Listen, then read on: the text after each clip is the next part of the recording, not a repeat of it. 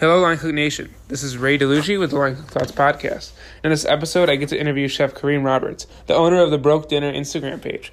He is someone who is so creative with a side hustle. Uh, Kareem really works hard to put all of his effort into plating and presenting food, and not only that, but putting the food on Instagram and telling a story or sending a message to it. And he really feels like he has a responsibility and at least holds a duty to enlighten other cooks through his work and by putting it on social media and using social media as a way to get a message out. Uh, he's very creative with his posts. He has a lot of other products online that I look forward to seeing from him, and he's just someone who I look up to in terms of the way he posts on social media and uses content to add value to the everyday cook. Um, and he's someone who, you know, this conversation goes in all sorts of different directions. Uh, he has a great personality, a big personality, and I really feel our conversation as well. And it's just all about, you know, everything from Instagram chefs to plating and you know fine dining and just everything. Like I feel like we encompass so much in this in this uh, not interview, but really just conversation between two people who are trying to put out content for the everyday cook. And in our mission to add value to y'all, I think we hit a common ground and we really had a great conversation and really one of the most in depth and fluid conversations I've had on the podcast so far. So I just want to thank Kareem for coming on the show and if go follow his page and just thank you all so much for uh, tuning in this week to listen to this episode. It means a ton. I really hope you enjoy this. I know a lot of you have been looking forward to having him on the podcast. And so here we go.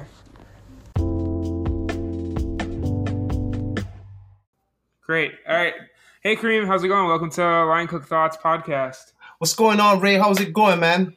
I'm good. I'm good. How are you? I'm lovely, man. Having a beautiful day. Just hit a birthday, another milestone pass, another day etched into the history books. So I can't complain, man. Nice, man. Um, welcome to the show. I just wanted to start by introducing you or having you introduce yourself. Just tell us a little bit about you, and yeah, I think we'll go from there. All right. First of all, my name is Kareem Roberts, aka Broke Dinner. That's the handle and the tag that I go by. Um, and I'm your typical cook, man. I'm a non-traditional culinary student. I started cooking late in life, relatively late, mid to late 20s professionally, but I was always a cook at home, man. Like that's where it started. My passion for food and cooking was not forced upon me professionally. It wasn't, yeah, yeah. Like a lot of people there at that pitchfork in the road where they have to make a decision. Oh my God, am I going to become like, what am I going to do with my life? Blah, blah, blah. Um, I was at that pivotal decision making point, but it was later in life and I had already had a, an affinity for cooking casually and leisurely. And it was a sure. good option for me, man. And so, you know, this is how I like to start all my podcasts is like, so uh, where, where are you from and what was your childhood like in terms of food exposure and like what was food like in general growing up for you? Okay wow that's a that's a that's a complex question. Where am i from? Okay i was born in the uk to west indian parents. My mom is jamaican my dad is antiguan i grew up in antigua but i lived in the us for a little bit south florida so i'm a bit of a nomad and um as part my as far as food memory goes I take from everywhere that I've ever eaten anything. So, and it's weird because me growing up to Jamaican, a Jamaican mother and an Antiguan father in Antigua, people think that Caribbean food is unanimously the same across the fo- across the board when that could be far not not not a lot could be further from the truth. It's very regional. Okay. What they eat in Jamaica, we don't necessarily eat in Antigua, and what we eat similarly in Antigua and Jamaica, Trinidadians would look at as what the hell are you guys doing? And then you have people from like other lesser popularized, commer- less less commercial Caribbean islands like Aruba and things like that, like Grenada, the island you don't necessarily hear about, which are rich with culinary heritage and lore that just don't get the you know, they don't have that star, that that that pizzazz dish like that jerk chicken or something like that. They don't have that ceviche or like that arroz con pollo and those things, which are all like a lot of people also forget that Latin Caribbean cuisine is a part of Caribbean cuisine, and maybe it may not, maybe it's not grouped together as such, but we share so many similar dishes be, just due to the climate you got to look at what grows in the Caribbean. We have a lot of grown provisions. We have like so many different root vegetables. We have yam. We have real different sweet potatoes. We have cassavas. We have like eddoes. We have bread nuts. We have things that you wouldn't normally come across. The vegetation that we have, the stuff that grow on trees, the mangoes, the turtle berries, the the, the okay. variety of bananas and plantains just so many different things that you don't necessarily encounter outside of Latin, Caribbean, and African cuisine, or at least so I thought until I moved to the UK and realized that a lot of the produce that we get is similar to produce that they have in Africa, northern to central Africa, similar to stuff that you would f- find across subcontinental Asia, be it Indonesia, be it um Indian cuisine, Pakistani cuisine, you know, Bengali cuisine and stuff like that. And also, I recently found out that one of my childhood favorite vegetables, the breadfruit, was more commonly consumed in Indonesia.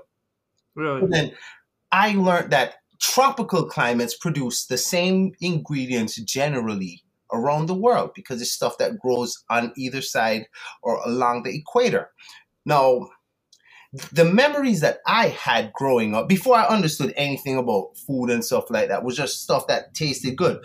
And uh, my dad was a fisherman, and so I was exposed to a lot of seafood, fish, and raw fish and stuff like that. And raw fish, let me not say raw fish. One of the things that I ate growing up so much was this thing that we have called conch, which is like I don't know if you've ever seen the conch shell that you know. Yeah, yeah yeah, but it has this really tough muscle inside of it. I think it's a mollusk. I forget what you call it or cephalopod. I don't know, but um, we used to eat it raw, man. We used to just whack that out of the shell, and it's super slimy, man. The slime that's on conch is thicker than oatmeal, man. It is super thick and some nasty stuff. But we know you just rub some sand on that and pull it down, and you get them on the boat, so you dive them up. And this stuff takes a very long time to cook unless you tenderize it or eat that sucker raw. Okay. Man, there was nothing that I loved as a kid more than raw conch, man. You couldn't put that anywhere near me and salted cod, which is not really raw, it's cured, but we eat a lot of that. And then I was shocked to find out that salted cod was consumed consumed globally really? in the form of like salt cod or bacalhau in Portugal and those places. So when I found out that they was making this thing called brandade, I'm like, well, y'all know about saltfish, you know? Because in the Caribbean we ate that and we ate it with stuff that was like called in on my island we have two really like our traditional dish on my island is a Sunday breakfast where we cook a Creole style salted cod, which is salt cod, stewed with some peppers, onions, some um and tomato paste. And it's pretty much um like a Creole sauce they call it, but it's pretty much salt bacalhau pomodoro if you wanted to get the proper culinary nomenclature as it would okay. trans translate to what we would the way you would write it on a menu. But it was pretty much um saltfish stewed in tomatoes, and would have that with what we would call chop up, which if you looked at it when I came to this when I came to the UK, which is where I learned most of my professional cookery outside of when I started out in Antigua, um, we found out that I went to this restaurant and they had this thing called aubergine caviar, where they would roast the aubergine, scoop it out the insides, mix it with some shallots and some creme fraiche. And I'm like saying, oh, you guys are making chop up here. I can't believe I left my island to come here and learn how to make a Sunday breakfast in my island. And they were like, oh no, this is called aubergine caviar. And I'm like saying, nah, man, this is chop up. This is breakfast to me, son. I know what this shit is. Yo, where the saltfish at? And then we served that with some kind of like, you know, like a lamb rump with a demi and shit. And I was very disappointed that I left my island to come learn make this. Like I was brokenhearted. Right. right. But then the other traditional dish that we have on my island is served with saltfish as well. And we had a lot of saltfish, which is another reason because we had a lot of preserved. We had to preserve culturally. You have to look at where I'm from. I'm from a third world country, and we weren't necessarily. Refrigeration is a relatively new concept. When I say relatively new, you're talking about within the last like 40 years ago, it was not uncommon to find people without fridges in my country. So wow. what do you do, man? Yeah, 40 years ago. 40 years ago, fridges were not everywhere, my man. Like televisions weren't everywhere. And please, when I say 40 years ago, it was not uncommon. I'm telling you this in the poorer in the poorer parts of my country. Yeah, everyone if you had money or if you were comfortable, you had a fridge, you had TV and all that stuff. I didn't come from the jungle, man. But I grew up in around a very humble area. Okay. I was exposed to that form of lifestyle where people were cooking outdoors a lot because they didn't necessarily have an internal internal cookware. They just didn't. They didn't need it. And and don't knock cooking outdoors until you've really tried it. Some of the best food I have ever had in my life was cooked on a clay pot, man. It's okay. the finest stuff. And um, so you had a lot of salted meats, cured meats, like we had a lot of salted porks, stuff that you could keep in really, really dense brines and they wouldn't go off. So I mean, like you'd have meat. You you literally the thing about salt fish is you'd have it. You think about it. Where else in the modern world do you find fish at room temperature for days and weeks and it's perfectly fine to cook? Mm-hmm. That's weird when you think about it. It is odd. It is odd, but anywhere you have bacalhau, it's fine. When you call it bacalhau, it's okay. Nowadays, curing, there's a renaissance for curing and dry aging and these things. So these are things that I was exposed to inadvertently as a young age. Okay. Because I always like to explore these things. And one of the other things that was salted fish, salt cod is something that we used a lot of growing up on my island, so much. And one of the things that we had it with was um this thing that we call fungi Whereas we would make this coarse cornmeal porridge, which was really thick and would add okra, which is a really slimy root vegetable to it. Mm-hmm. And it was essentially a, a form of polenta. So then I would start watching Iron Chef and all these things on Food Network, Alton Brown and all these dudes. And I'd hear them talking about, oh my God, that polenta that Mario Batali is making looks phenomenal. He's whipping that Asiago cheese into it and he's finishing it with that burnt butter reduction. And oh, I'm like saying, yo, this dude is making fungi, man. This dude is making fungi with okra. I didn't understand that cooking yeah. is the same no matter where you go. It's just a few small changes here or there. Yeah, you're right. I mean, absolutely. The basic recipes and techniques and everything. So, I mean, yeah. But when you look at the combination of something like as simple as um, like I like to use rice as the common denominator for food, right? Mm. Because it's something that I think rice is one of the more abundant ingredients that I have an affinity for. And if you look at the different iterations of rice and chicken around the world, you'd slowly begin to notice that there's not that much of a difference between a biryani, a risotto, like if it's a risotto con carne, a meat risotto, mm-hmm. and something like um, a paella, and then a jambalaya. The only thing that is different is the technique and maybe okay. the ingredient here or there and maybe the shape of the rice.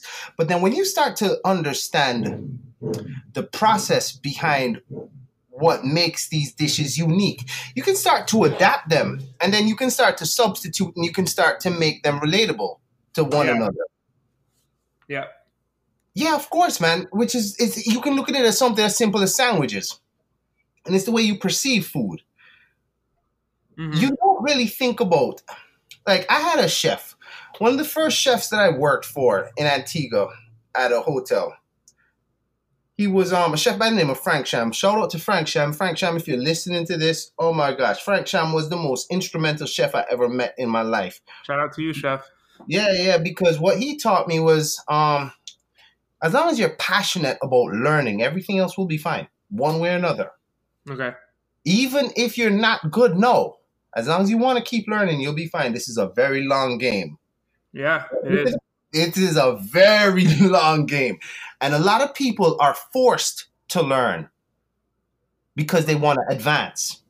Then there are a lot of people who want to learn because they're in love. Yeah. Love does not go away. Whereas you can make it to the top quickly by learning quickly, learning enough to get to the top, and that's it. You don't need to learn anymore. But if you're in love, you want to keep that love, like, you want to keep that love intense. And when you're in love with cooking, that process is cyclical. Yeah. Like, yeah, sure, you may lose the passion, but it comes back. You want to make it happy. You want to make yourself happy. You want to relearn. You want to reteach. You want to grow a little bit. And he taught me how to love learning unlike anyone else because he gave me the ability to create. When I was just a young cook, he told me like, "Yo, dude, because it was a we were working at an all-inclusive hotel which had its merits there were eight restaurants on the premises um, it wasn't the finest technique here or there because it was still like all inclusive. Well, you could learn a bit. There was a sushi restaurant, there was an Italian restaurant, there was um an international brasserie, there was a Caribbean restaurant, a seafood restaurant, and um there was a teppanyaki grill, a steakhouse, there was a butchery, like they had a pastry department. They had a lot going on there if you wanted to go. The recipe, the, the menus were set in stone though but you had the buffets and the theme nights where if you wanted to, you could try something out.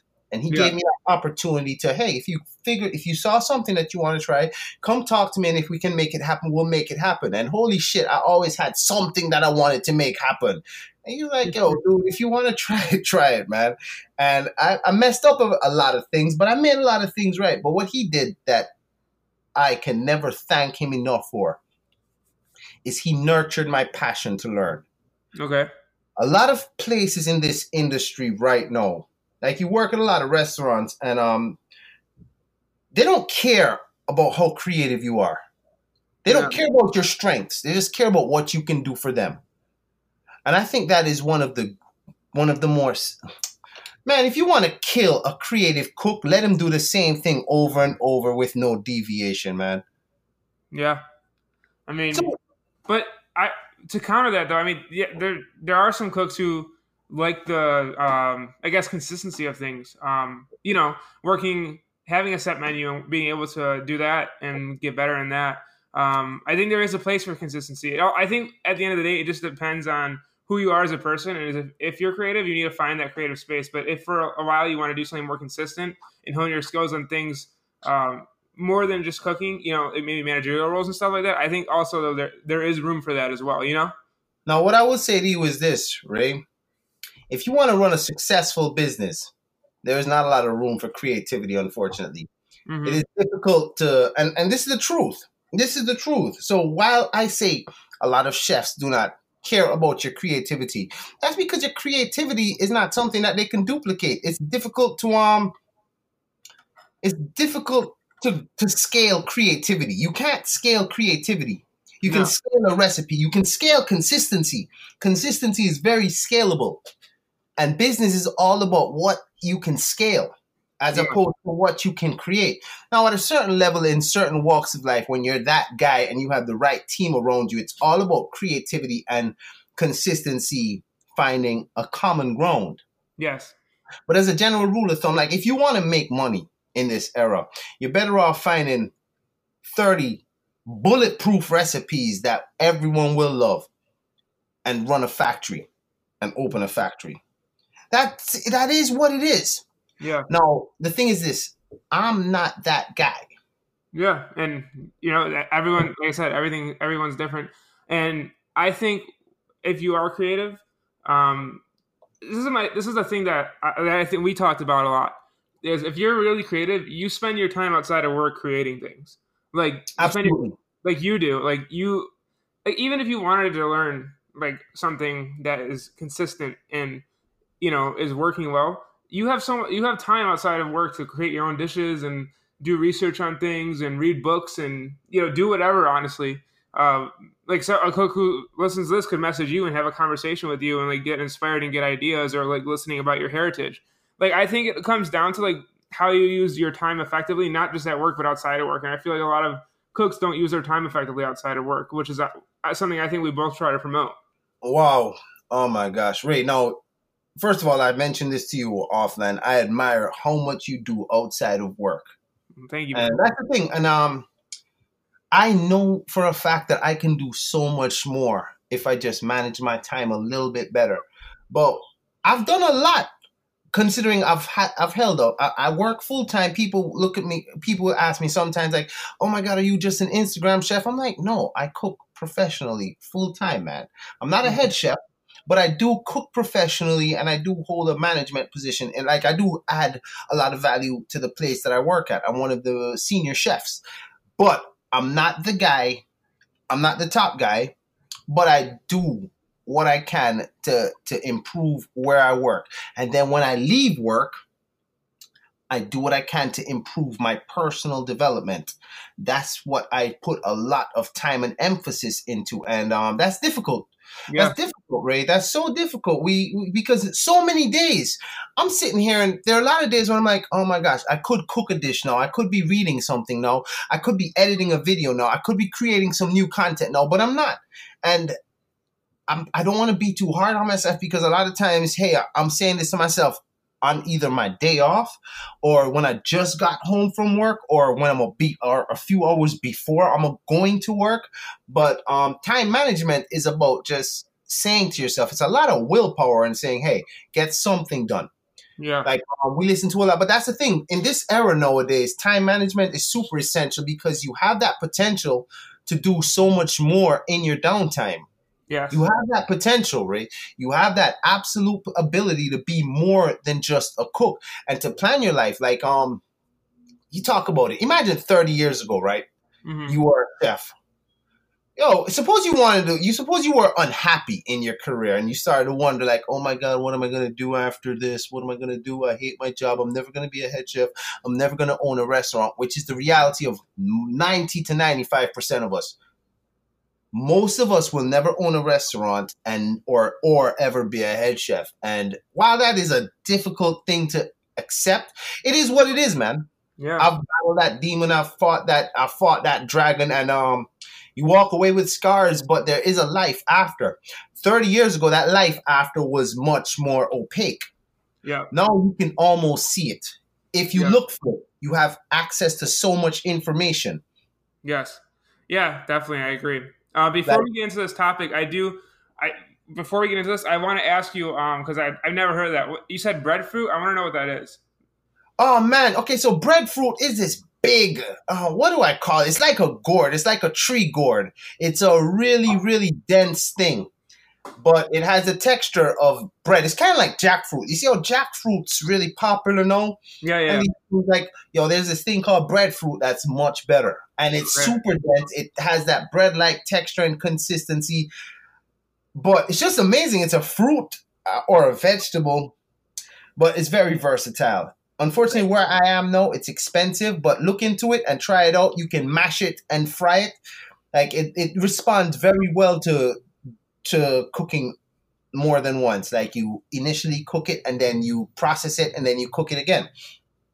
For example, we roast it sometimes, peel it, and then you can eat it.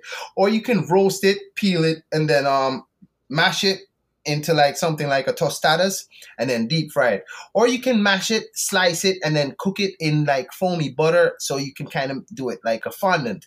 I can imagine there's so much more you could do with it because it's really starchy as well. Okay. Really starchy, but have a look into breadfruit, man. It's not necessarily the most easily, it's not the easiest ingredient to get your hands on especially the further you are from the equator. Yeah. And um, I want to try. Wait, you're in New York, right? You're in Buffalo or something? Uh, New York, New York City now, actually, right now. Oh, you're in New York City, man. You should be able to get your hand on some breadfruit easily. There's a West Indian community down there, and I'm not sure how big it is in the Latin community, but you should be able to get your hands on it. But I certainly do. I, I recommend that you try it out and yeah, experiment. Yeah. I have to go research some uh, breadfruit after this. Yeah, yeah, because that was one of the things that I did when I fell in love with cooking initially, um, as a professional, and when I learned just the few, the first few basic techniques, like I learned how to make my first tomato sauce, like I learned how to make my first um, my first bechamel. I learned how to, you know, cook things properly. Like I learned how to braise, the technique of braising, making a jus, making a stock. Man, after that, I was getting my hands on every ingredient that I could find at our supermarket. And the thing about it is this: although I was in Antigua, which is a third world country, quote unquote, because they got a lot of people down there with a lot of money. We had some very, very, very. We had a wider array of produce than I found in a lot of places in Britain when I went to some of the supermarkets down in Antigua, some of the pro because you're talking about a small island with a diverse range of people. You have to please everyone, and because you're importing and you have to please the most people, you got to import a lot of things, man. The various types of flowers that I would have access to, the plethora of different grains, dried ingredients. Oh man, I had access to the wildest dried mushrooms before I even knew how to properly how to do anything with them. You know what I'm saying? The, the the the variety of sausages that I found, and that was the thing. You see what you did a while ago, like you were intrigued by something and you want to learn more about it. Do you yeah. know how many cooks I encounter on a regular basis that if you tell them about something new, maybe they'll listen, but they'll never go out and go get it for themselves and try cooking it, let alone at home. Yeah. yeah they'll I, never do it. No. They'll never do it. They'll never, ever, ever do it. And I think true learning begins at home. Definitely. I agree. Of course it does. Yeah, you can learn a lot. Yeah, you can. Or, I mean, I'm reading so many. I so I read a lot. Um, I switch between business books and cooking books, and like so, I try to do a, a business book and then a cooking book, then a business book, then a cooking book. Mm-hmm. Um, and I mean, I've always loved reading, but then like the last year, I've really dedicated to start reading books on food and business, and I, have learned a lot. I've gained so much knowledge that I would like if I had never read these books, I'd never really gained this knowledge, and it's all just in my free time. Like I used to be like heavy addicted to video games to my PlayStation Four because I I love video games as a kid. Um, yeah. And growing up, like it would consume all my time, and then like one day I was just like, you know, I have to spend less time doing this and more time educating myself because no one's just going to give you the knowledge. You know, you have to actually go out and like search for it and find it. Like you, like if I never reached out to you, you wouldn't just be like, yo, like you know what I mean? Like you wouldn't have just been like, hey, here's all about my culture in Antigua. I, I have to ask you and go like ask people for that, and people are usually willing to give you that knowledge. Just we don't utilize our resources enough as chefs. I feel like. Yeah, but that's the thing. Um, what we're doing is a person to person cultural exchange, which is one of the best ways to learn. Like just learning in a conversation is amazing, is amazing, especially when you have a common denominator between the two parties and you're both mutually interested. It flows naturally. Um, like I had no idea that you had such an affinity for books. I like books. I, I, I like books a lot, man. I used to, you see, whereas I never read, I never played as much. I never was the big video gamer. I was hugely into comic books, man. Okay. And in many ways, I still am. Yeah, yeah, of course, man. That, like, I think that was one of the things that added to my creativity and my imagination. My, my, because I always wished that I could draw, man. That's one of my biggest wishes, man. I wish I could draw. And I'm horrible at it. And I try to draw on a plate and I can't, but whatever. So I like that form of artistic impression. Yes. That's my preferred medium of art comic books. And it's literature. It's, it's it's you consolidate two creative streams into one in a comic book man because you have the art and you have the poetry you have the literature you have it all. You have the imagination you have the science fiction and you have the faction you have facts. And it's just so much more than what people think they are. Yes yeah. And I think there's a, there's a huge parallel between that and food, because sometimes people look at food and they may they may ask, oh, does it have to be that um does it have to be that attractive? Like uh, people think like, oh, there's too much emphasis put on presentation. Yeah, I think presentation is a big deal when it comes to food. It's what separates it, like everyone. As long as you're a professional, right? If you put a put food on a plate as a professional, it should taste good. Yes. Like so, no one should be giving you brownie po- points for making food taste good. That's your job. Yeah. That's what you get paid for. Yeah. I believe how good you make it looks determines how how much you get paid. Yeah, I mean, yeah, I think. No, that's it. That's it. Because when you look at it, right, you and I both know that some of the best tasting food in the world doesn't look the best. Yeah. But why can't they charge top dollar? That's because they don't present it right, man. Yeah, you're right. And there's part of me, there's part of me though that like wants that to change. Like part of me wants the like I love presentation. I love like I love fine dining in general and plating. But there's like yeah. great like ramen, for example. Like ramen is such an in-depth soup. It, it takes days to make these ingredients and whatnot. Sometimes you can only charge like, at most twenty bucks for a bowl of ramen, and I feel like really good ramen should be like you should be paying more. Like it, it's a lot of work that goes into this. It's labor intensive. Yeah, yeah. and I mean, like it. Yeah, it looks. I guess it looks cool. It has its own aesthetic, but like it's nowhere like as near as play. It's just a bowl of soup. You know what I mean? But like I, I don't know. I, I think we should be going towards a system that base as based more on like not maybe more, but as equally on plating as technique because I think the danger. You know, what I mean, I just think the honor of like honoring cooks who are able to develop flavors like that is just I think a very important thing that a lot sometimes if we don't reward, we get a lot of food that doesn't taste necessarily as great. Well, okay. Now this is where the catch twenty two comes in because I'm torn between the two of them, man. Yeah. I'm a one of the best things. Like my deathbed meal, right, is not going to be very attractive. And as much as as attractive as the food, I'd like to say that I produce attractive food. At least that's what I try to do.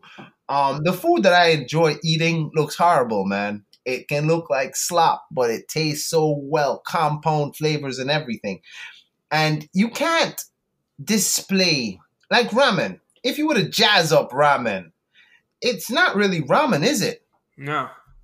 It's not. It is what it is to a certain extent. It's like barbecue. Yeah. How how much can you really refine barbecue? And when you talk about a labor of love, barbecue, that's a you talk about ramen taking days, good barbecue takes weeks, man. Yeah. Like it takes such a long time, you know, when you look about look at the curing, the drying, the marinating, and then the actual smoking. Like it's like my favorite food to eat in the world, I'd have to if I was to put me on the put me on the line and I have to say my best my favorite food is Indian food, man. I love curries, man. I love curries.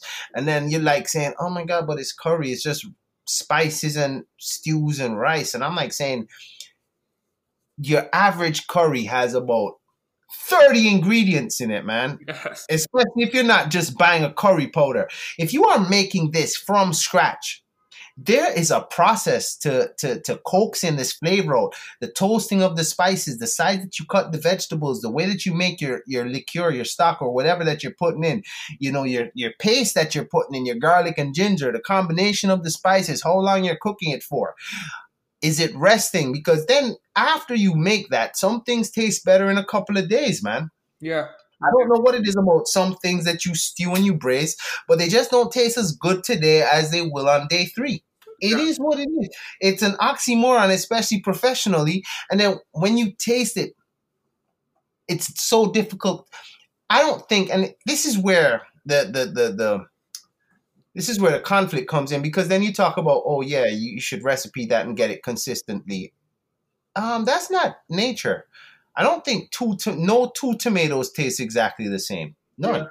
Especially if you have a precisely trained palate, which I don't. My palate is generic. Um, I can tell whether something tastes good or bad, and that's good enough for me. I can't tell you where the grapes in the wine came from or when they were stomped on and that kind of thing. there are people who can do that, and shout out to them. Um, I hope they get paid for their talents, you know. But um, for me, I just know whether something is good, bad, awesome, amazing, or whatever. And you can taste when something is loved and meticulous steps are taken to achieve a desired result. And I think a good curry is such a labor of love because look man have you ever seen some of those village curry videos that pop up on facebook or instagram you got have- that I uh, have not. You have to send me one. oh my gosh you need to see them man so you have these um these maternal figures like normally they like a grandmother looking figure in a rural part of india outdoors sitting down comfortably swatting ants away and everything using a weirdly shaped knife that is operated by foot that we've never seen. You step on it and it's a hook shape and she just be running her ingredients through it like her vegetables and things like that.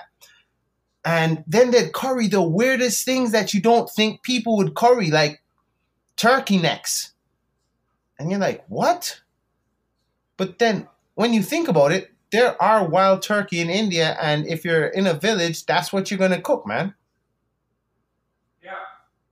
that's absolutely what you're gonna cook. So I watch a lot of those videos, and then it shows you. You see, so I I don't see professional cooks looking that happy in their environment as you would see someone like that, and that's the part that I think is missing Yeah. from us as professional cooks. We like to say how much we quote unquote love cooking and we're passionate about it. And I'm going to call big time BS on a lot of cooks or chefs out there who claim to be passionate about cooking. Because I'm like saying, would you do it for free? If you were not paid to cook, would you still cook to the level that you do? It's a good question. Um, that's an amazing question, man. Yeah. I don't think a lot of chefs would really do that because, like you said, when they go home, they, they turn it off. They turn work off. And that's the difference. There is a clear distinction between work and home for them as far as um, cooking goes. For me, it's almost the same, man. I actually, I, you could argue that I look forward, I would work one week on the job looking forward to cooking at home, man. Yeah. Yeah, of course, man. That's my therapy. That's where I get to be who I really am, man. Work is cool and everything, and getting paid is all right and all them things, but um, cooking for yourself to impress yourself and to push yourself, I think that's where the that's that's the ultimate. That's nirvana for me, man. That's where it's at, man. That's an yeah. That's an interesting um. It's an interesting uh, look at it, and I don't know. I feel this is and this is my thoughts. I could be completely wrong. I feel a big reason why people don't cook for themselves at home. I talked about this literally on my last solo episode.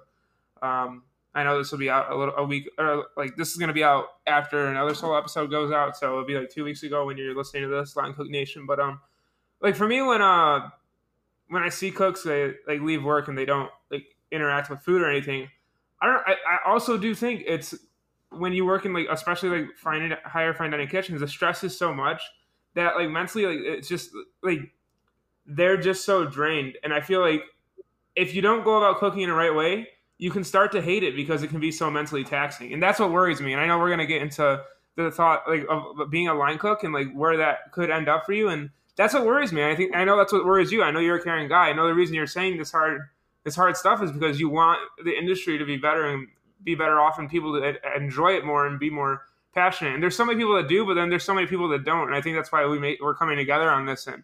So I want to talk about like the line cooks. Like you, you like to say like where does a line cook go to die, or like where do they go after their career is done? I want to get into that uh, that mindset, that topic. Yeah, I mean, like you said, man, I empathize with a lot of cooks that are a bit lost because it's impossible to not lose your way in this career at some point or another, man. We all have. Yo, any chef or cook that says, Oh, I have never fallen out of love with what I do is a GD liar, man. That is the. You will second guess your decision making multiple times, if not just a couple along the way because there are better ways, there are easier ways. Like Anthony Bourdain was the one who said this, and we both share a great affinity for this. Um, oh, I mean, I mean, he said like there are easier ways to make a buck. Full stop. Yeah. Um, and what I thought about Anthony Bourdain, one of the things that that that why and he gave us all hope. Like there is life after the kitchen, man. Yeah, like, we can't be more than just cooks. When you talk about like um and and he made it in such an unconventional way.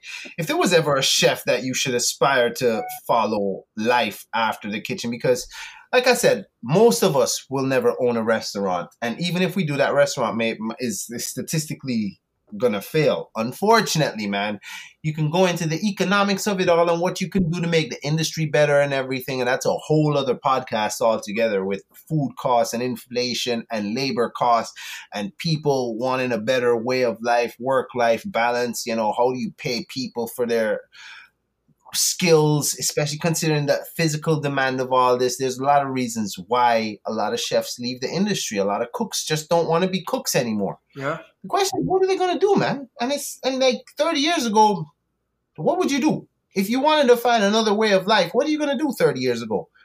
You, Are you gonna go back to school? Because you gotta go through a long process of finding a school, figuring out what you're gonna do, getting the money together, applying, getting accepted, working both and, and working around that schedule because you have to fund it. You're probably a bit older now, so you ha- you can't just live at home and have a part time job and you know make way in them things. No, you gotta have a plan. Yeah. To have a career shift. Yes. Twenty to thirty years ago. Nowadays, it's not that difficult to have a career shift if that's what you want to do. I, I agree, but I think our industry, like our industry, is very innovative, but it also can be very like behind in a lot of things.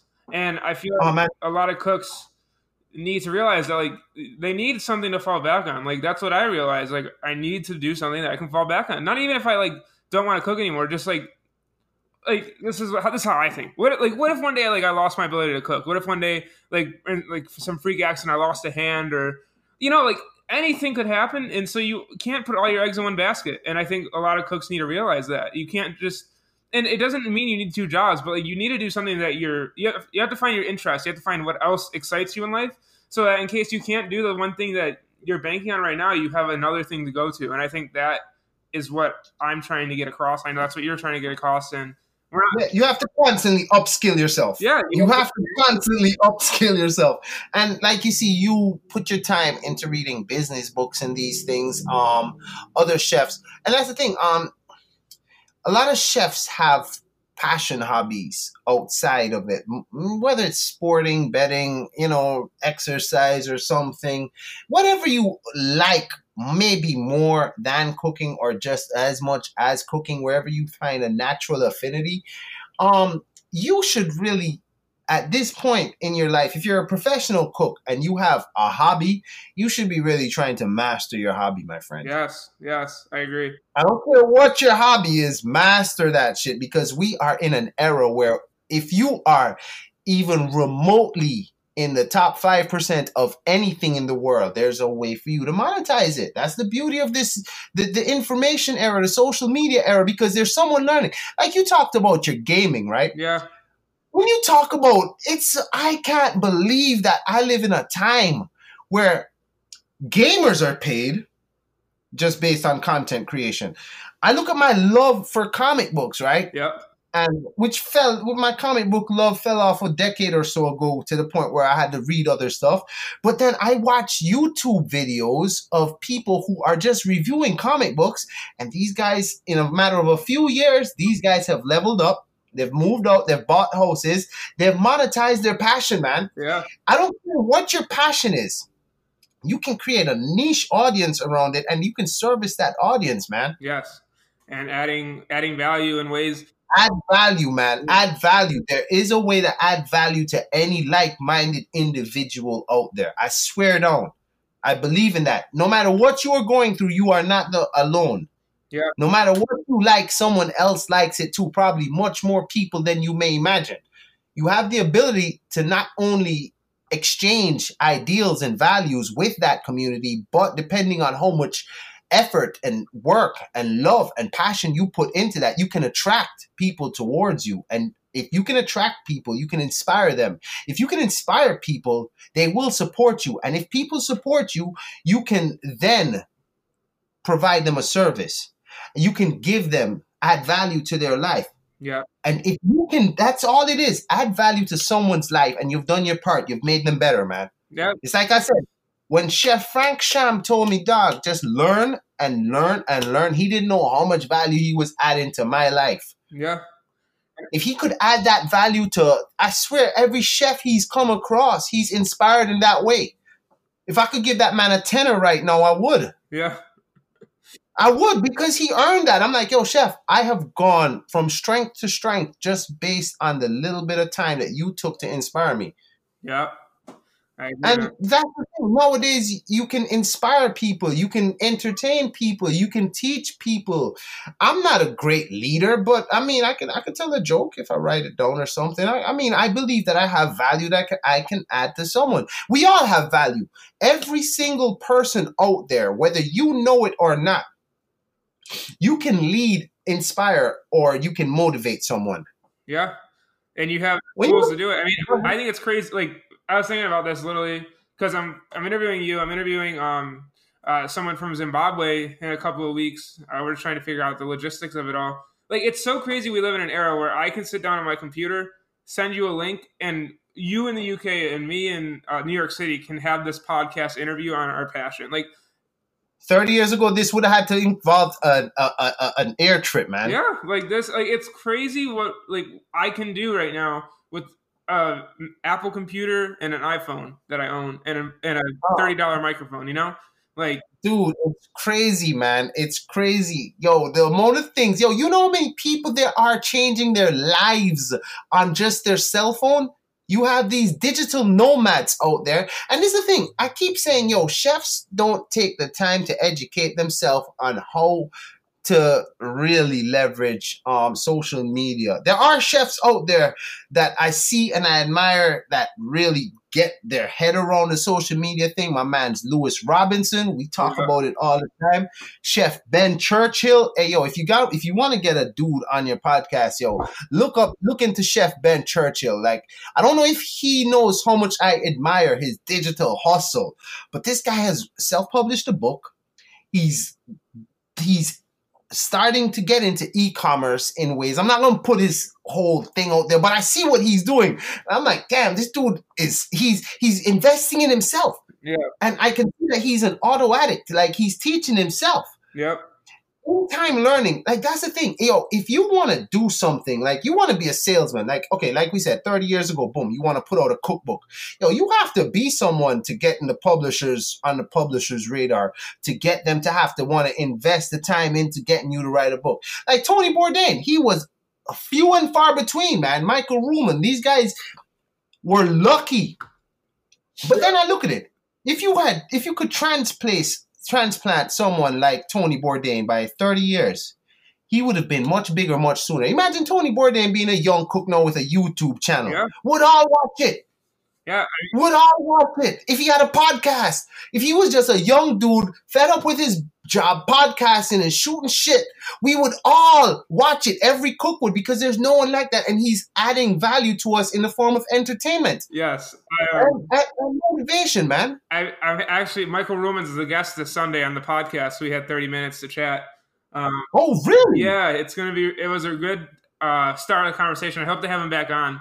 Uh, but like how he was saying, he was just like you know, like he because he was a writer. He wanted to be a writer his whole life. He was a writer and a chef. He tried. He started out as a chef. Yeah, and he um he wanted to like just write more about food and that whole journey. Like like he he he's interesting. He comes from an era where it went from no internet to internet, and now like he's doing different projects and whatnot, which will like talk, which are talked about on the podcast. But like even he realizes that like his voice and his value is something that a lot of people don't have, and so he's going to be able to reach so many more cooks now through his podcasting or whatever he does. And I'm just very excited for what he puts out. Like it's it's cool to see like people like him who have influenced the past generation transition into newer things. A lot of a lot of people don't know. It's like you look at it. Once upon a time, you used to dream, oh my god, like your average cook, whatever you wanted to be a TV chef, right? Yeah. Nobody wants to be a TV chef nowadays. Why would you why would you want to do that? If you want to be a TV chef, well listen here, dude. Go get yourself a camera, go film yourself cooking in your kitchen, upload it to vid, upload it to YouTube, repeat. Yeah, it's easy now. It's, so much easier. That no, this is where this is where it's separated. Now, do you have it in you to make it happen? Yeah. Because it's up to you now. You're not waiting for someone to come and put that to, to, to, to be behind you and to motivate you. You got to do it yourself. Yes. And that's where a lot of us, myself, I mean, I know for a fact I can do so much more. But sometimes, yo, I'll be honest with you, a man just want to sleep, yo. A man just want to chill. I, I mean, I have a girlfriend. I want to kick it with her a little bit, but I still, I do still put that time in. Yeah. And like we said about time management, sometimes you just got to know, hey, I got stuff that I got to get done, man. Yeah, I mean, and you really have to want it. You really have to want, but you can do something. Yes, and you don't like you have so much time. Um, I, I think in a, in a day that I just people don't take advantage of. Um, I mean, I have a personal life as well. I have a girlfriend. Um, I have friends I go out and visit. So like, I'll give you my, like yesterday on my day off, I went and I um I did another podcast, my solo podcast. Uh, we tried linking up. We ended up going today. Um, I went and got my hair cut. I met up with my friend for lunch. We toured the Chelsea Market in New York City, walked the High Line in New York City, went to the new Hudson Yards uh, complex for dinner. I went over and hung out with my friend for three hours, came back, uh, and started researching Escoffier for uh, the next week's podcast. Uh, I mean, it's just like you have so much time, but I feel like a lot of it's spent for cooks. Like, sl- I hate to say it, sleeping. Like for me, like I need seven hours of sleep and I'm good. I feel like after you work all those hours. Like I know a lot of people are probably like Ray, like you need, like I need to rest on my days off. It's important to rest, but you also need to like if you really want to get somewhere, you need to like sacrifice a little bit of sleep to get your Yeah. get educated or make things happen. No, that's absolutely true, man. And I limit myself. Like, um, I try not to get. I I, I actually don't get seven hours sleep on my days off. Like, um, but I recently got into like um artificial lighting with my photography, so I have the option to know cook and um capture visually amazing um dishes at midnight, which is something where many nights I'm cooking at midnight getting dishes up at midnight just for my own personal development to whack on my Instagram. And um that's my contribution. That I think I would like to hope that when I put that effort into the dishes that I create, that they add value to someone, man. I hope that at least just one person sees them and is like, yo, I might try that part of that dish Yep. you know because this is the thing that i used to do i used to love i still got i got hundreds of cookbooks man and i'm not gonna lie to you i don't read a lot of the recipes unless i'm looking for a specific recipe genuinely i'm inspired by the photography the appeal of it visually Yeah. because at a certain point if i know how to cook i can i can i can i can figure it out Yes. At a certain point if i see it it's the way that you put it together flavor combinations that's something that i like techniques trends these are things that i like and presentation which i know you're not necessarily um you think that should die and maybe no, no, no, part I, I love it. I love presentation. I don't think it should die. I think presentation, like my my favorite, some of my favorite places to eat are Michelin. I love it. Like when I like, I think presentation is amazing. It's beautiful. I just get worried when presentation hides a lack of things style style over substance when it's style over Yeah, substance like like I'll, like I like worked on presentation for years. Like I think like my chef I worked with worked at El Bulli. Like he he taught me why it's so important to to present food, and I get that. But I, I just don't like the I don't like when people get snob snobby about it, or I don't like when the food doesn't taste good but it looks beautiful. You know what I mean? So like that's my like view on it. I, I feel like I just think ugly food deserves more sometimes. I don't know. Yeah, it does. But I like, and this is the thing. Like, um, I learned so much how to cook and how to make food taste good from my aunt and my mom because my aunt was the one. Like, I'm talking about before I started cooking professionally. Like in the in when I lived with my aunt in Florida, we would always do a roast dinner on a on a Saturday on a Sunday, but we would marinate our meats from the day before. And at a certain point, she would just tell me, "Yo, marinate the meat." Since y'all was in here watching me do it and everything, and I'm learning and everything, I would get in the ha- habit of seasoning the meat. And one of the things, like this might sound gross, but um, I used to taste the seasoning on my finger from the raw meat. Like I'd rub the meat and then I'd suck my finger. You can say, "Ew, well, no, you're such a nasty dude." Whatever, that shit tasted good, right? And I developed this ethos: if it tastes good on my finger raw, I can't imagine how it's going to taste after Yeah. and flavor. Like you gotta taste, taste, taste. That's so important first. Like I said, no, as a professional cook, you should not be acclaimed for making your food taste good. Tasting, there's a difference between good and wow. We should all be making food taste good. Like I, if if we're gonna, like for example, if we're both gonna cook a piece of fish, right, and we're professionals, they should both taste good. The only difference should really be which one looks better Yeah. ultimately to really separate to really separate us it should be how does it look then you can really get into okay how creative is it and everything but ultimately taste should go first and foremost Yeah. and then i think after that if it looks good and it tastes good job done Yeah. as a manager you just got to make sure that it's cheap and efficient to produce I also love art, like food being seen as art. I think that's an important thing to get, like medium, like really like the chefs that like really like make beautiful plates of food. Like that inspires me. I love art. I actually want to start collecting art. I'm starting with some local New York City artists. I think yeah food as art is such a cool idea. Um, you know, you look at EMP and you look at all these different places, like, you know, it, it, it's cool when you have chefs that do that. Uh, but then there's like, you know, the whole idea of people working for free and like, what does that mean in terms of our industry of people not getting paid a lot?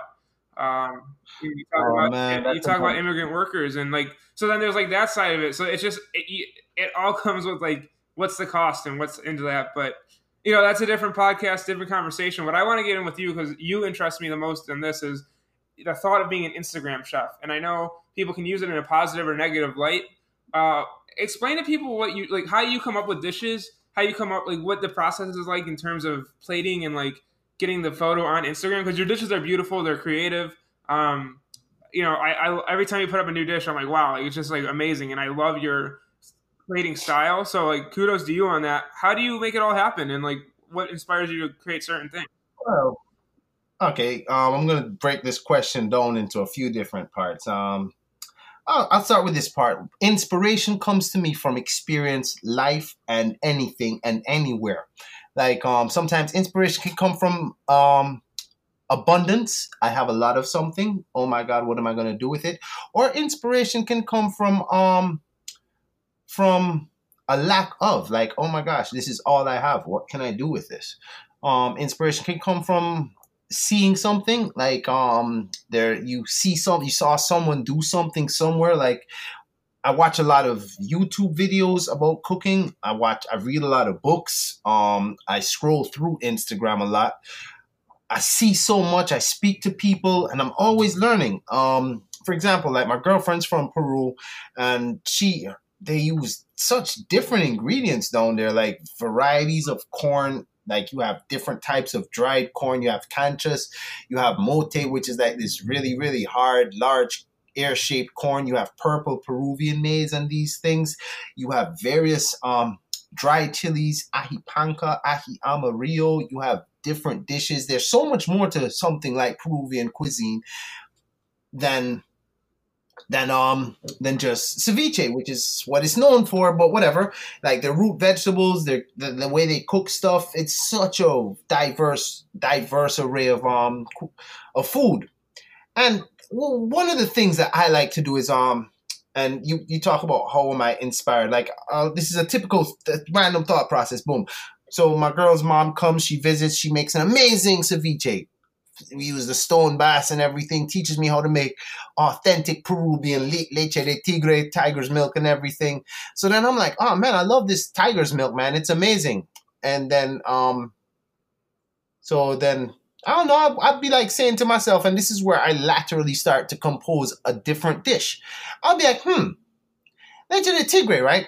So this is tiger's milk, which is traditionally used with ceviche fishes, which are white, round fish, like a bass or something. So I'd probably ask, can I put it on something like tuna? My girl would say, no, you only got to put it with ceviche fish. So I'm like, why not? Why can't I put it with tuna? And she'd get mad.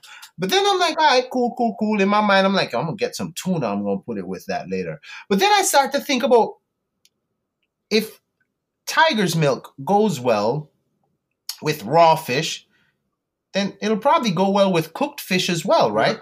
Yeah, sure. Yeah, theoretically, of course, laterally, at least I have something going here that you don't, it's an uncommon thing.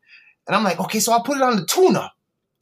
But then I start thinking like something like, hmm, if if tiger's milk goes good with tuna with fish, which is raw, and I'm going to use tuna, which I'm going to cook, and then tuna is considered to be the chicken of the sea. Can I put tiger's milk with chicken?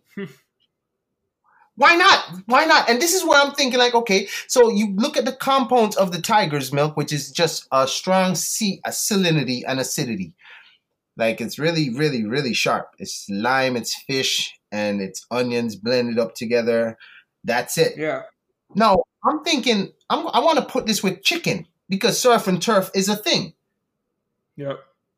So at that point, I would then wonder, so how am I going to make a chicken wing ceviche? That's pretty much what I'm going to create now. A chicken wing ceviche just based on that thought process, which is something that I haven't done as yet, but that's an example of how I would create something different. Which is something I'm, uh, to the line cooks nation out there. Expect to see a chicken wing, quote unquote, ceviche done very soon. Just because I'm interested now. I've never done this, but I can do this. Yeah. I know the traditional, I know the traditional ingredients that go with ceviche are onions and sweet potatoes and corn. So I would then incorporate those elements to some variety, to some degree or another with the dish, and that's one way to create. Okay through inspiration, just based on someone showing you something or having a conversation. Creativity is not a linear thing. It's a few moving parts, and I do believe that you can train your brain to do this. Do you man. think creativity can be learned? Absolutely, I believe creativity can be learned. Okay. If you uh, there are people out there selling memory courses, teaching you how to remember more stuff. How do you learn how to remember if that's not oxymoronic? Yeah. But there are people who believe it, and I, I, I truly believe this. Like you're, you're, you, you read a lot, and you're, you're a savvy uh, modernist, so I'm sure you're familiar with Tim Ferriss. Oh yeah. Have you read his four-hour work I week? have not read. Tim. He's actually in my Amazon cart right now. I actually just heard about him, so I watched a lot of Gary Vaynerchuk um, stuff and Tim Ferriss. Sorry, no, it was either Joe Rogan or Gary. I actually am blanking right now. Uh, he was on one of their podcasts, and that's how I found out about him. I knew he was like important with like his thought process, but I actually don't actually don't know much about him. I'm going to be reading his books very soon. What I recommend, if you're going to get a book, skip the four-hour work week because that's relatively just about outsourcing and get other people doing stuff for you. I I saved you a lot of time on that one. just getting other make them work for you. He has a book out there called The Four Hour Chef. How's that? and how you can become a chef in four hours, which is not really what the book is about. It's much more um, assorted than that. But it teaches you how to become a master of a lot of things in a short period of time. Okay. And that's one of the things that you really don't need to be a master of everything if you are if you just learn enough about what you need to know. As long as you're proficient. Train your brain to learn what you need. I believe that you can learn anything, and I believe that you can learn how to be creative by just teaching your brain how to. You got to scramble it. You got to remember, like, it's how to learn. Like, although people teach, right, and we've all learned. Do you remember who taught you how to learn? Uh, no, Uh, no. Who does? no. So maybe you never learned how to learn. You were just taught. You ever thought about that? I actually have, um, because a big thing I didn't notice this until literally a year ago or two years ago. So I would go through college and like I went to the Culinary Institute of America, uh, some of the greatest times I've had. But there was like wine, the wines class. I got an A minus in wine studies. It's like the hardest academic class at the school in your two year in the beginning two years that you're there. And I got an A minus in the class, which is pretty difficult to get. And I could like I couldn't tell you anything about wine about a year later. So now I'm going back, like I'm reading books on wine and like getting more involved back into it because I know it's something I want to be more knowledgeable on. But like, you're talk- like I think you need to teach yourself. At the end of the day, like you can get taught a lot, but you need to continue it when you go home. And I I didn't do that for a long time, and I've lost a lot of knowledge that I could have gained just by reviewing what I have already learned. Yeah, you do have to refresh yourself on a lot of things, man. But that's with anything. Like because sometimes as a part of academic learning, we memorize. Yeah, And memorizing is often um if it's not applied, it's I don't know how long-term memory works, but I can remember shit that happened to me when I was six years ago, six years old, but I can't remember shit that happened to me six days ago. yeah. I mean, You know, memory strange. cooking, it's like one of those that. things. I mean, this is something that I'm almost embarrassed to say, but I remember there was a point where um. Uh, I, I, so I learned what a beurre blanc was in school, but that was the only time I had used it. And so, like two years later, I was working uh, a job outside of school, and the chef was like, "Yeah, just go make a beurre blanc." Like, you know, I had only made this this classical like basic sauce once in school because not a lot of like people or I had worked had used it, and I was like, I had to go uh, Google like, oh my god, like how do I not even know it? Like I knew it was white wine sauce, but like the technique of it, like I had totally forgotten because I haven't used it. Like I feel like cooking is like, I feel like that's why I think the internet's so important, and I feel like a lot of cooks feel like this, but they won't admit it. Like you, sometimes you just need to pull out your phone and Google stuff because you learn so much that, and so many people have different standards of what you should know. That like I feel like the internet's so helpful nowadays, where you could just be like, yeah, okay, and then like go and like refresh yourself real quick. I feel like that for me, like not knowing what a beurre blanc was and graduating AOS and just like totally blanking on it, it- not knowing what it is, but blanking on actually how to make it, it was just like crazy to me. And I was like, oh my god, what?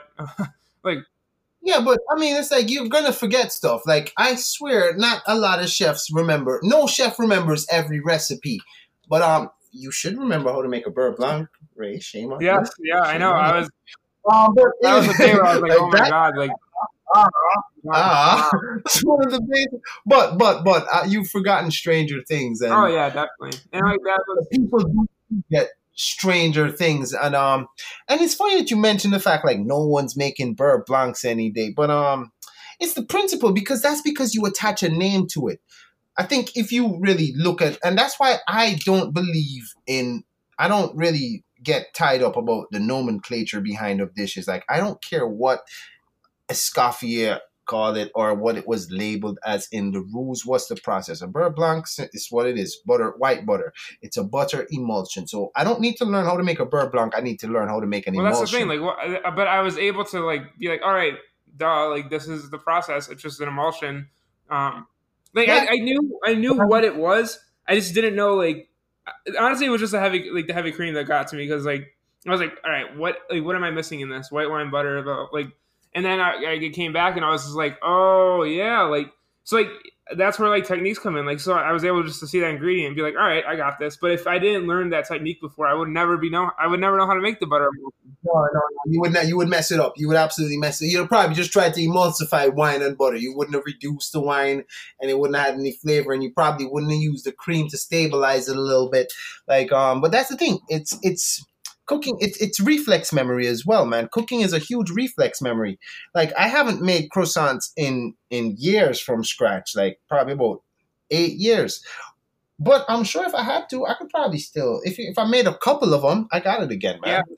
And that's the thing. You just need to try stuff once, and as long as you are passionate about the process when you're learning, it'll come back to you on repetition. Yeah, I mean that was uh, the thing for me. I made sour this past fall. I made sourdough bread for myself for the first time.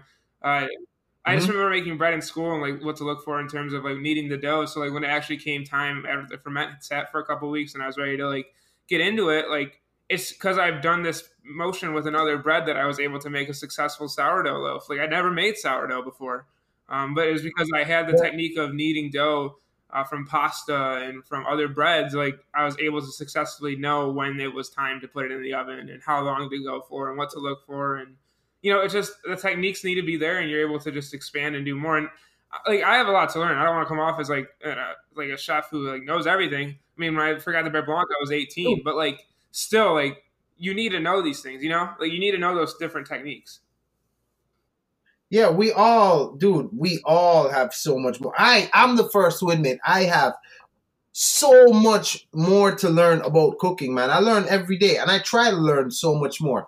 Like, man, the list of stuff that I need to learn is probably longer, if not as, if, if, if not almost about the same as the stuff that I've already learned because there's still so much. Yeah. The more you learn, it's like there's every day I try to cook something like when I try to cook something new, and once a week I cook something different. Like for example, the other day I went to this butchery and um I got some um mutton racks, rack of mutton, which is pretty much just like rack of lamb, but it's mutton. So in theory, you'd think it cooks the same way or not, right? I've never cooked one. Yeah, So really, when I cooked the first one, it was under the fat content is different. The way, and then when I get it right, it's not the same because um the the the, the structure of the meat is older. The, it, it it tastes different. So you have to learn, no matter how much you may think you learn, and it may be something super simple. It may be something super simple. You have to keep learning and keep teaching yourself. It's absolute, man. There's no two ways around it, man. yep. There's no two ways around it, right? keep, yeah, you have to keep on it. You have to keep going, and you have to just keep pushing. Um, Yeah, but that's the thing. Instagram gives you an opportunity to learn as well. And it, Oh, yeah. like, just to close it out with what you had asked about um, being a quote unquote Instagram chef, um, I don't know. Like, I, I kind of love the concept of me being. I, I, I don't even consider myself an Instagram chef. I'm, a, I'm an Instagram cook. There's a difference. A chef is a professional. A cook is something that I'm passionate about. So um, I wouldn't consider myself an Instagram chef. No, not at all. I don't own an Instagram restaurant. Um, I don't work in an Instagram restaurant. I am an Instagram cook, though. You're damn right. Whoa, that and that shit's enjoyable for me. I love that.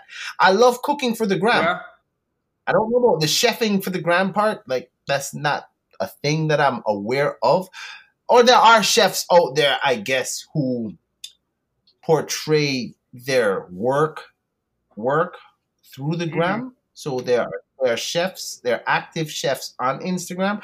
But me, I consider myself just someone who likes to cook for the gram, which is a difference because it's um it's kind of like a recipe book for me. It's it's a journal for me. It's somewhere like if I was if the if Instagram didn't exist, I would still be cooking just as much. Just that I wouldn't take I wouldn't take pictures. yeah. So you're able to document it, catalog it, pictures, and people. Yeah, but I was doing this before. What's up? Like that's the thing. Before Instagram, I was still cooking creatively, very often at work and at home. Yeah. That's that's part of the reason why maybe it's so it's more it's not as strenuous for me to put out dishes that consistently. Whereas now you're talking about a few hundred dishes like deep. I do get creative burnout, man. That does happen sometimes, especially when you want to do something different and I want to push myself to put something different out and then I take pictures and they're not up to par, my personal level, like I'm not happy with them and I don't post them. I don't post them. So back like two years ago when I just started out, everything got posted, man. I didn't care if it was a crap picture or not. I posted it, which is probably the way that I should approach it. No, I should put everything on the gram to be honestly, because for one, there are parts, even if even if if you make a bad dish, you probably learn more from a bad dish than you do from a successful one. Because a bad dish will force you to think, how can I improve it? A successful dish makes you think like, oh my God, I Yeah. did it. Like, you know, you're not forced to improve. And I think that's something you're you're- when you when you successfully execute a dish, you're thrust unwillingly into a comfort mm-hmm. zone Yeah.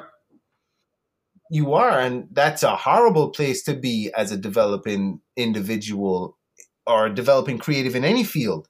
Like you look at musicians man. Like when when it doesn't sound right you got to go do it again. When it sounds right you record it you lay it down that's it man. Let's push the single Yeah. out. But that's that's gonna hurt you. When you become that that that that that that audio perfectionist that's where you're like nah it ain't right. Yeah. And sometimes you have to learn where okay this is good enough let's get it out because you'll never no one will ever execute i mean i'm sure da vinci had flaws with the mona lisa i'm sure he Oh, yeah. did like yeah but you'll always find flaws in your work man the thing is like sometimes you just got to put it out That's there a man big thing for me. I mean, I always wanted to do a podcast. So, um, my first podcast that I ever listened to was the Joe Budden podcast. I'm not sure if you know who he is. joe Yeah. budden rory and mal Yeah. What you know about joe budden my man Yeah, he was my first. He was the first podcast I listened to. I listened to him for a good year. Yeah, Joe Budden. But, but, wait, wait, wait. Yo, Joe Budden is an advocate of content creators. Yo, I don't know how much you pay attention to Joe Budden, but Joe Budden was a subpar commercial rapper that got on YouTube and created Yeah, content. Then afterward, he was always advocating for creators, Yeah. man. So shout out to Joe Budden, Yeah, man. out to him. Oh man, yo, had no idea. I wasn't expecting that. yeah, no one ever does. Um, he's uh, well, because I mean, I listened to him when he was on SoundCloud. Then he got his Spotify deal, which was huge for just podcasts Yeah, yeah, in general.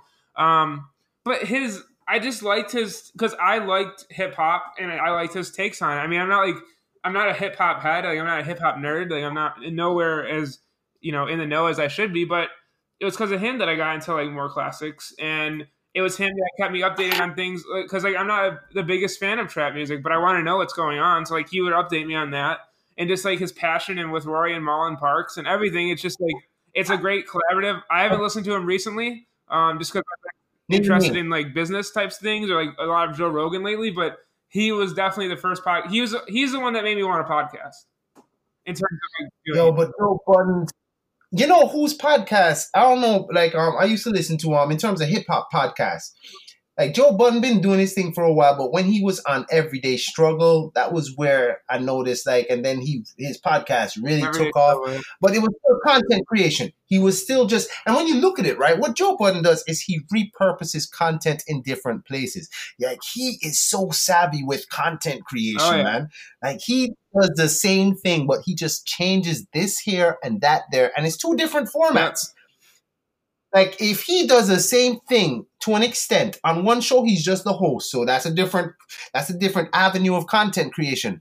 On his podcast, he's much more relaxed with Rory Parks and Mal. That's a different thing. Then he has um the pull up where he just interviews one rapper, which is a totally different thing. When you look at it, he's essentially doing the same thing over and over, but he knows how to dress it up and repurpose it, man.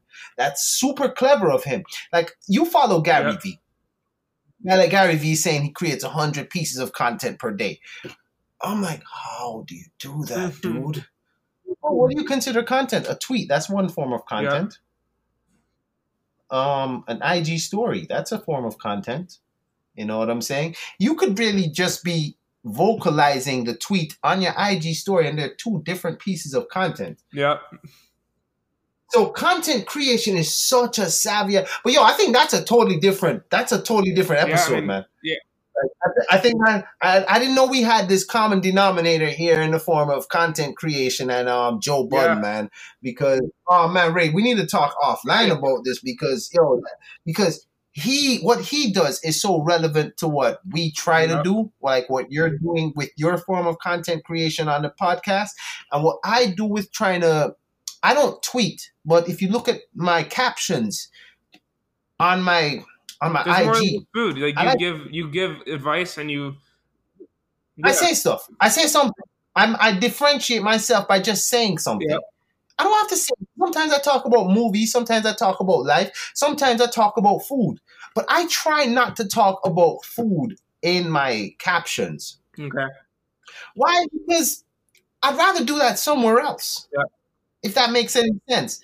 Like, no, I don't come to my captions for food. If you want me, if, if you, I, I do. When I talk about food, I do that on industry talks with Lewis. Like I'm talking about food here, and that's the thing. It's about understanding where to put the content that you have best. Like I have a blog which I haven't serviced in a while, but I used to talk, do leave my food talk to there and post there, man it's about putting content in the right place and i don't think a lot of like chefs um as far as being content creators creators there are very few of us when you look at the foodie content creators out there who are crushing it very few of them are chefs you're talking about like bloggers man that can probably make like an avocado toast or something. But those are the people that they- those people are um they Crushing they, they inspire me. Like I, I Yeah, they're crushing it, dog. Yo, they can do. They have much less technical skill than most chefs, and they have jobs as well. But they put it out there. yeah, They're doing a better job at putting out food content than chefs. yes. Sometimes they are. It's like I like to say, when you look at the people who have successfully created e-commerce products based around food, very few of them are Yeah. chefs. Very few of them are chefs. These guys are internet marketers, man, who know how to create demand for a product. Yeah, So we are, as chefs, I agree with you. We're a bit behind the curve on this um social media thing, but you you could rightfully argue that a chef has no place in social media. Sure, that's great. If you want to think so, I think different. I totally think different. I think it'll become much more, much more, much clearer in the upcoming years and such. And I think maybe by then, I don't know if it'll be easier or harder, but it could be a bit like there's no better time to get to the party than now, man. And and it's like they always say, oh, it's like Gary, it's like Gary Vee says, yo, imperfect action is better than inaction. Just start, man Sorry, guys. if you want to yeah just start. Just try something. Try making a youtube video. Try taking a picture of food. Try writing a story about food. Just try doing something. See, see if it's in you. Or if not just go out there get on udemy figure out something that you want to learn and look for it man. Pay a tenner get a course or scour youtube Yeah. man there is no excuse, yo. Get yourself if you need the motivation. There's self-help books for that, or audio books for that. You can do so much to make a change or to make something. You can create. You can be a part of. You can, man. I get a lot of people that say, I, I, and you know what the worst part is? There is absolutely nothing unique about what I do, and I look at so many people who I envy so much because they can do things that I only wish I Yeah. can do. But then there's a part of me that says, you know something, focus on what you do, bro. I can't be the people who are better than me at what they do. I can be a better version of me at what I do. Yes. Yep. I don't. I totally agree, man. It's, it's important to keep doing that, to find something you are good at. Like, oh man, like let's put it this way. I look at pastry chefs out there and I'm saying to myself, man, you guys are awesome. Some of the things that you do. Like I was working with um and and and I tell there was this girl that I worked with and she was a she was a pretty good pastry chef named Alice and she had these epic recipes. And I'm like saying to myself, you have no idea what you're sitting on. And I don't want to drop too much game here, but let's leave on this. Like um something as simple as if you love pastry, right? you know, you can eh, eh, sure you can't sell recipes there's no way to own the intellectual property on a recipe right but you can find a niche audience for specific recipes Yeah. I'm guaranteeing you that if you can create 15 ketogenic um desserts like 15 keto recipes yeah you can get you can, you can turn that into a dollar Yeah, I mean, you put it on. Uh, You can turn. I'm I'm not going to tell you how, but just look at. Go on ClickBank. If you are listening to this, right, go on ClickBank and look at cookbooks, Yep. And you'll see people will sell these books for you, man. I mean, I can't drop enough breadcrumbs, right? But there are ways to get paid from owning a Yep. recipe. It's unconventional, and you have to understand the purpose of a niche audience. But look at, do you know how many slow, like what they call that stuff, instant pot, instant pot or something? What's that slow cooker thing? You know how many of those recipe books are crushing it on yes, Amazon right now, uh, man? Chef Jenny Dorsey just put out, an instant pot cookbook. Um, Uh, like, there you go. See, people are on yeah, it, man. Yo, this is where you find a niche audience, and you're like, and she'll probably do well if she markets it and uses the right influence marketing. If she gets it up in the Amazon ebook algorithms, or if she sells it herself, man. Or you can exchange it for an email address for free and then retarget that audience, man. There's so much you can do if you're Yep. savvy. Yeah, I agree, man. Uh, so I know we're I know we're coming down to our time here. If we if you could leave, um, I have two more questions. First one is any advice for people start. I know we've talked a lot about it, but what do you think is the number one way to get started? Like what like for you, I guess As as, a like, as, as someone is like who wants to start creating content, what was the way you like? What made you start? Um, what made me start? I just kind of started. Like I was creating content without knowing. Like I started out trying YouTube, and um, I had a YouTube channel that was defunct. Um, but that's because I don't like editing, and YouTube, eh, it's not for me. It's not for me f- at the time. So then, um, I was taking pictures and I was posting them a lot on my Facebook page and those things, and then. I was I was stubborn about getting on Instagram, so one day I decided, you know something, let me try posting these pictures on Yeah. Instagram. And much like anyone, I wanted to take a better picture. So I said, you know something, I saw so much subpar photography out there. And um I found someone who I, I, I admired the way they took their pictures. And I'm like, yo, how do you get that? And just the basic information they told me improved how I could take a picture. Like I thought, take a picture, slap a filter on it, job done. No, just edit Yeah. the picture. Try that. Try editing the picture. And, and that was an eye opener for me. So if you want to get started, the first thing is you have to Yeah. start. Like you have to start. Like I think that is the easiest question. How do you Just get go. started? Simple. Just start. Just go. Just go. The thing is this, yo, and the best piece of advice I would give you about getting started is it won't No. be perfect, but just get it out there. Like if you're just getting started, no one's paying attention to you anyway. Yeah. So this is the time to throw all that crap out Yeah. there. And the people who follow you when you're just starting and it's crap, yo, these people are special, Yeah. man. Like they got time for you uh, uh, at your Yeah. worst. And you're- you got to really build a relationship. And that's the one piece of advice I would give to getting started with content creation. After you start, start building meaningful relationships. I've made so many, so many relationships with people through social media. Like people who are, and I'm not the type of guy to throw on the term friends, but I have friends from social media like people who I actually get to know and I care about and we're on like you know we don't just talk about food anymore you know like sometimes I get to I, I read their captions I know when they're going through stuff you know they comment back and forth with me and I'm like saying we've never had a, a verbal conversation in real life but yo your support has done so much for me that I have time for you and I wish that one day I could give it back so build meaningful relationships that's the first piece of advice Yeah. man Awesome. And um, my last Yeah. question is how I end all my interviews. Uh, now that you've been on the podcast, I know you've been shared on my page. What does it mean to you to be a part of Line Cook Nation, the group of cooks and chefs looking to educate, connect, and grow, and just leave a better industry than when we got in here? Yo, I think this is what the industry has been missing, man. Uh, uh, uh, something where we can support. And what I like about you is you're not just looking for the big dogs; you're looking for the regular dogs like me. You know what I'm saying? You're not looking to to to, to just interview the you're not just trying to interview like the the uh, the El Bullies out there. You're not trying to interview the Adrias. You're not trying to interview the Kellers and all those things. You're not trying to in, uh, interview the the Tommy Bank. You, you are just trying to interview the line cook, and that is the cook. This is all about yeah. the cook, man.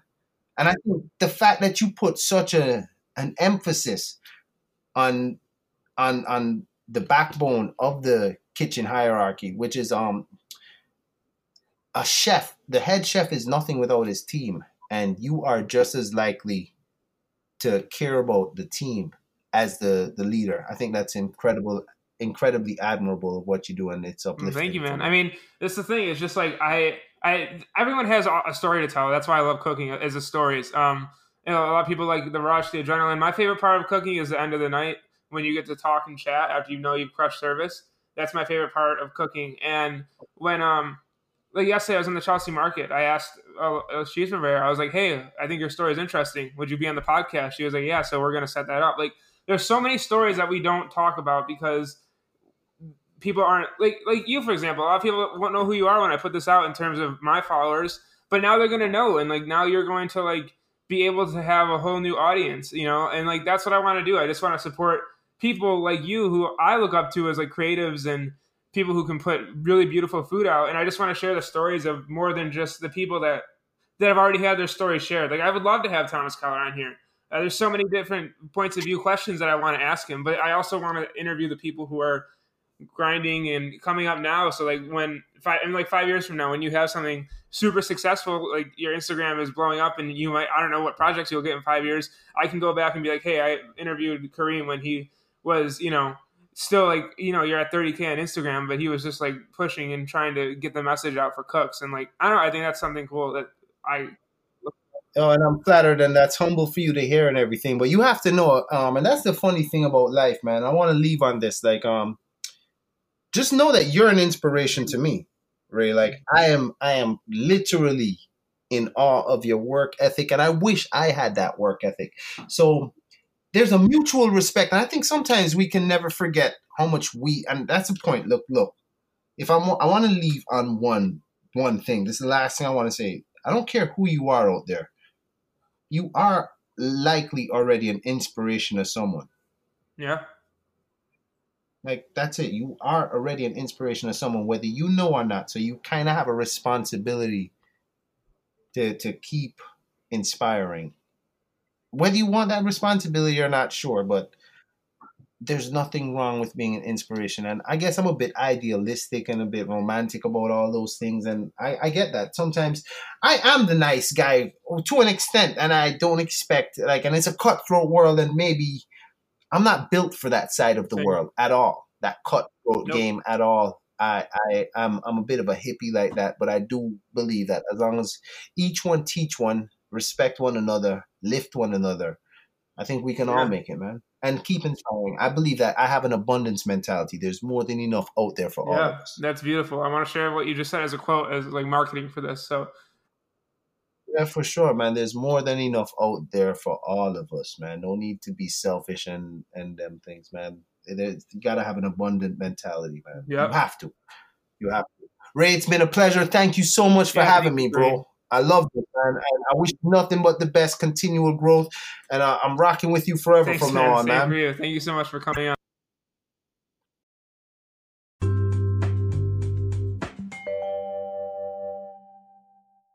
Another day is here, and you're ready for it. What to wear? Check. Breakfast, lunch, and dinner? Check. Planning for what's next and how to save for it? That's where Bank of America can help. For your financial to-dos, Bank of America has experts ready to help get you closer to your goals. Get started at one of our local financial centers or 24-7 in our mobile banking app. Find a location near you at bankofamerica.com slash talk to us. What would you like the power to do? Mobile banking requires downloading the app and is only available for select devices. Message and data rates may apply. Bank of America and a member FDIC. So there you have it. The recording with Kareem Roberts. Thank you all so much for listening. And just a reminder that on June 6th, it is the deadline for the Anthony Bourdain podcast. Please submit why Anthony Bourdain meant a ton to you. I really want you all to be involved with this. I've, I've extended the deadline so you all could be involved with this. Please submit that uh, message to me on the Anchor app. Go to my Instagram. Go to my Instagram story to find out how to do it. Just please go ahead and f- just submit your message. Don't miss out on being a part of this episode. Thank you all so much and I look forward to hearing all your messages on why Anthony Bourdain was such an inspiration.